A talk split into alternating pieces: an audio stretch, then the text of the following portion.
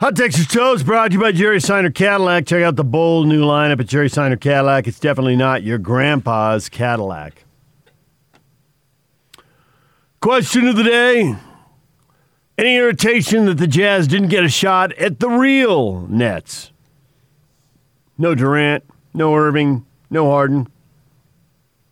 Role players like Dinwiddie and Blake Griffin, they didn't play. So does that upset you? And Tony says a win is a win, but it would have been nice to play against the best. I swear the NBA superstars and their quote injuries are so ridiculous. It's not very fair to fans when they bail on games because they don't want to play. But I'm glad we blew them out, as any first place team should.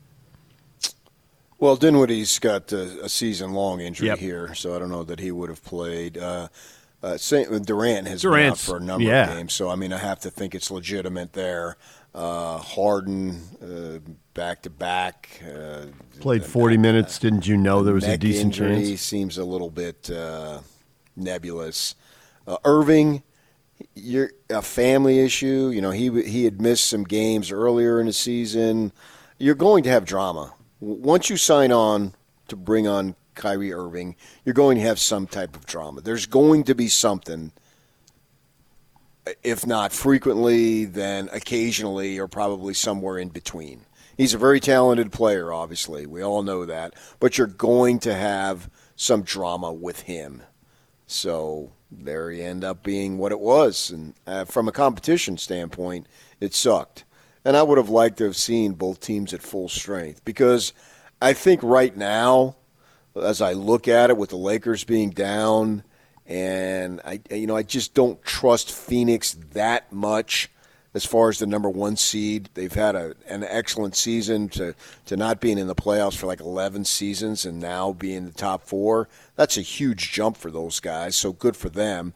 But I don't trust them to be the number one seed. So the point being that the Jazz, I mean, obviously they don't have it locked up, but to me, they're the heavy favorites to have the number one seed. So to further elaborate on the point. Even if they would have lost that game, I still would have thought their chances to be the number one seed were really good. And so, from the standing standpoint, it's an easy win, but I don't think if you lost it, it would have been a devastating loss. And so, I would have liked to have seen them go against the full strength Nets just to see where they're at. Absolutely. And I think it's just the disappointing thing about this point in the season that you look and you know some games, you got them circled. The Nets game ought to be good. Those two Laker games ought to be good. And LeBron gets hurt. And then on closer inspection, you realize, oh, man, the Nets. You, you kind of see why the Nets played it the way they did. They're more likely to win in Portland than in Utah. Why wear Harden out here? He goes 40 minutes, so they eke out the win in Portland. He doesn't play the next night. It's not surprising. I got to wonder what the reaction is at ESPN. I mean, they they set that broadcast up. You know, what with all these guys out, what does it mean for Steve Nash? and Van Gundy's like, well, likely it means he's going to lose. like right at the start of the game, there was no sugarcoating it. They brought Woj to talk trades for a big chunk of the third quarter because they knew it wasn't going to be a game. Yeah, and well, So, I- those guys, yeah. ESPN's paying a gazillion dollars and they're getting that. You know, I, I can't. Uh, I, I wish it didn't happen, but it seems like no matter what, it's going to happen. We have seen so many stars sit for so many games for years now, and I don't know what they're going to do about it. I mean, they can play fewer games, but they're playing 10 fewer games this year. Extended the but this season was a month. extreme, though. Yeah, it was. Uh, so it's not resting stars; it's gutting Durant's your hurt. team. Yeah. there's a difference between resting stars and Well, the only to me the only thing they could have done was they could have played Harden. Everything else seems like that's the way it was going to be. Well, once the, or they announced Irving was not Yeah. going on this trip, obviously, yeah, and so that that was the situation being what it was. So even if Harden plays, it's still not near the team that they're going to have in the postseason or the team that they want to have in the postseason. Uh, you know, Jazz have rested guys or have had reason to rest the guys or not not rested but not play them, but the in, the guts of the team has not been lost, and here they are with these guys with the Nets. I mean, the guts of the team was just Yeah. absolutely gone. Led me to put that question on Twitter: who sucks worse without their stars, the Lakers or the Nets?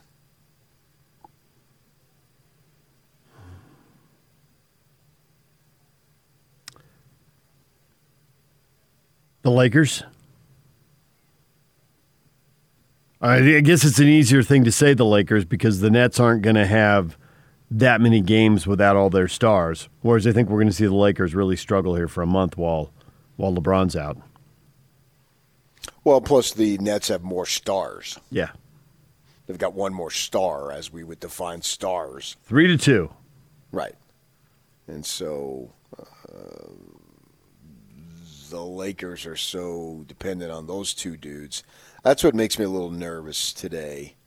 Is I got to admit, from the Jazz perspective, I mean, I'm not going to lose any sleep over it personally, but from the Jazz perspective, uh, I, I think the Lakers make moves. I would be surprised if we get, and it'd probably be trickling. You got to give it a little time past one o'clock to allow them uh, to uh, you know, announce the trades and make sure everything's kosher and all that stuff. Uh, to where I would be surprised if we got to 130 today. Although I, I can't say that because then you can buy guys out, and then that's not a trade deadline acquisition. You still feel like the Lakers are going to add a piece before the playoffs. Well, I think that's the bottom line. Two. Yeah, I think they're, and, and the Jazz could do it also, but I think the Lakers are definitely going to add at least one, if not two. And how much better will they be in the short term? Because everything the Jazz or the Lakers do is for short term uh, improvement. Because when you've got a 36 year old, the future is now. Yeah, you're not trying to develop anything here. LeBron has no time to develop. Not that he's uh, an, an old man out the door because he still plays at a phenomenal level, but it is about winning immediately. So, with that in mind, you are looking for immediate improvement because it is about today.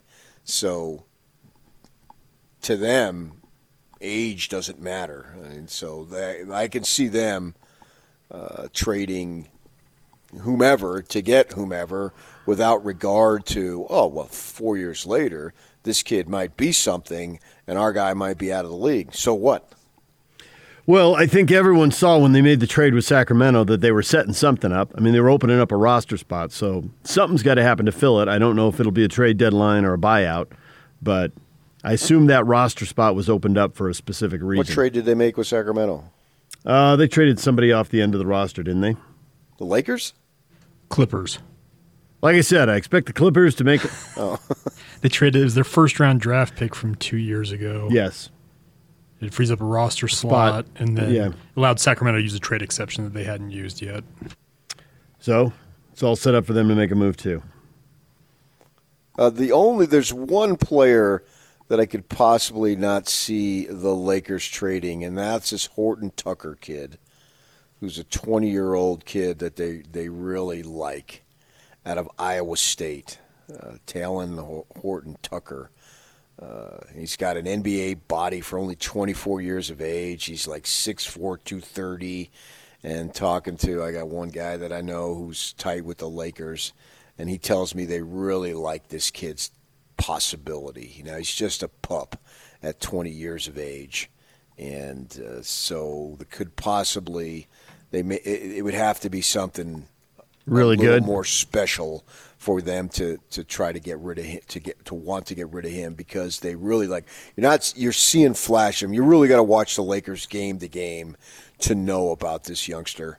And I'm not watching it, especially now, but from somebody I know there telling me that they, they really like his possibility. As I say, you look at him and you can just look at the kid, and you know it's like Lu Dort when he was playing in college and is now with the Oklahoma City. You looked at him and wow. I mean, Scotty texted me that time when they played the the Aggies played ASU and said this kid's going to be something because you and the first thing that jumps off the page at you is just his his physical uh, appearance.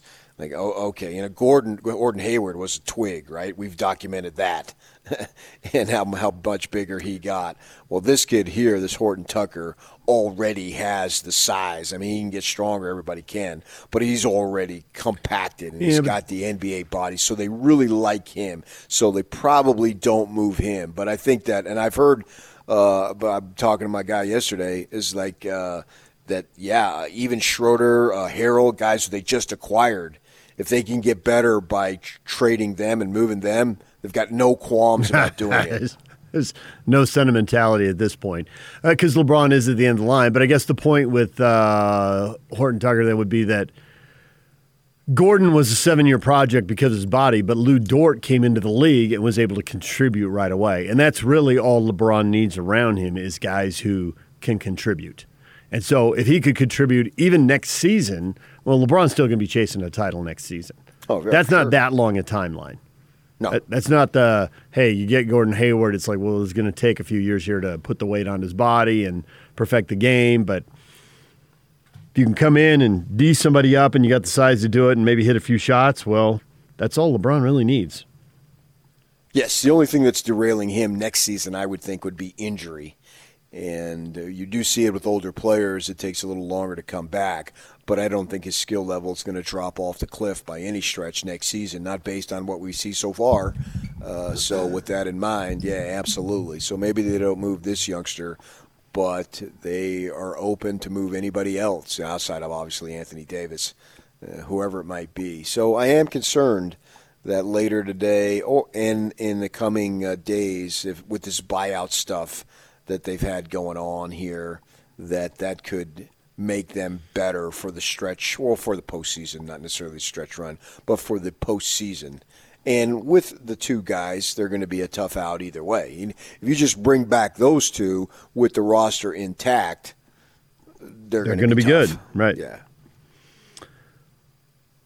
Mark says uh, it does bug him that the Nets were not at full strength because the national media will be holding it against the Jazz for the next two months.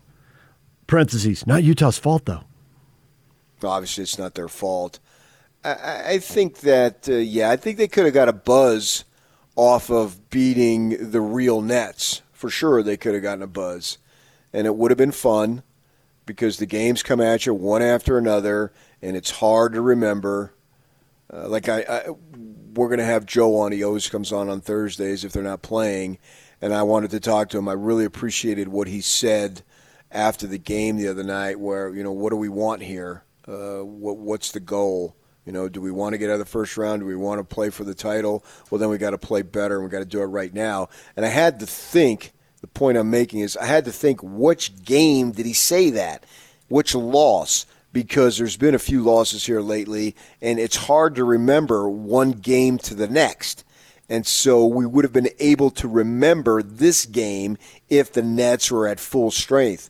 Now we're going to remember it, but the only reason we're going to remember it is for the negative. Yeah. Is that they were gutted and they weren't close to their first full strength, and everybody knew it, and it was an absolute blowout to the point, as you say, ESPN's bringing on my old buddy Adrian, who does have a potty mouth, I have to admit, and uh, they were bringing him on to because the game was pointless. They had two screens, and they should have made Adrian the big screen and had the the Jazz in the corner in the lower screen, because it was such a wipeout that yeah, I'm flicking around. Uh, not that there was anything else on I wanted to watch at the time, but I was looking for stuff. I did too. that game went to commercial break. I'm like, what is on? Yeah, at halftime I was slow to come back. To be honest because it was obvious. I mean, we we knew before the game. And it, but the good thing is that it was good to see the Jazz come out and approach it the way they should. This team sucks. Let's blow them off the floor. Let's run them off the court. And they did do that to the large extent. I mean, they had a little dink run, and Van Gundy was right. The Jazz lost concentration. This is the NBA. No sweat here. You're playing it in 72 games. It's a lot of games. And so you're out the door. Maybe uh, you checked out mentally, and then you call a timeout and you regroup, and then you just smoke them, right? And so there you go on that. Uh, but at least from that, from the Jazz perspective, they did spank them the way you're supposed to. And a couple of guys who've been shooting two things. Joe and Clarkson weren't hitting as much. So what? I don't care and Bogdanovich did hit, which I do care about because he's got to start to make some shots. And he came out yesterday and said, very pointed, this is the worst shooting slump of my career. I appreciate his honesty. Don't try to sugarcoat it.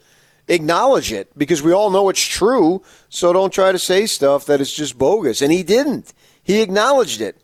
And then he made some shots. I don't care who they're against. A wide open three pointer is a wide open three pointer. Yeah, exactly. So let's and you're paid to make those shots.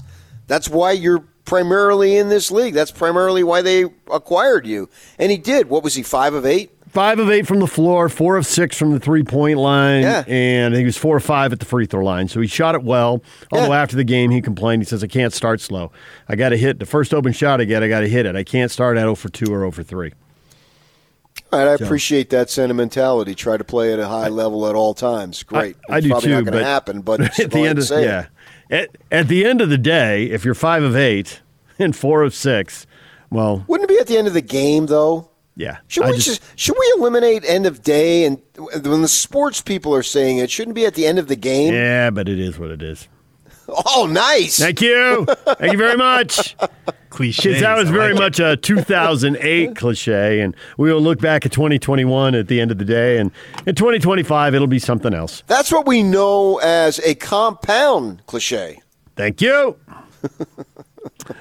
uh, we got a few more people here. Uh, Tanner says he's not upset. He says just rack up the wins any way possible, secure the one seed, survival of the fittest in the playoffs. Uh, the West does look like six or uh, seven good teams, assuming health. So if you can get one, get the eight seed. The seven and eight will have played more games and won't have the time off, and presumably aren't as good. So Tanner just wants the top spot. I think they're going to get the top spot. Uh, I wonder, though, if they'll do try to maneuver to make sure they're not in the Lakers' second round bracket. That will be interesting to see. DJ and PK, it's 97.5 and 1280 the zone. Bowlers coming up in 15 minutes. Joe Ingles in a little less than an hour, right here on 97.5 at 1280 the zone.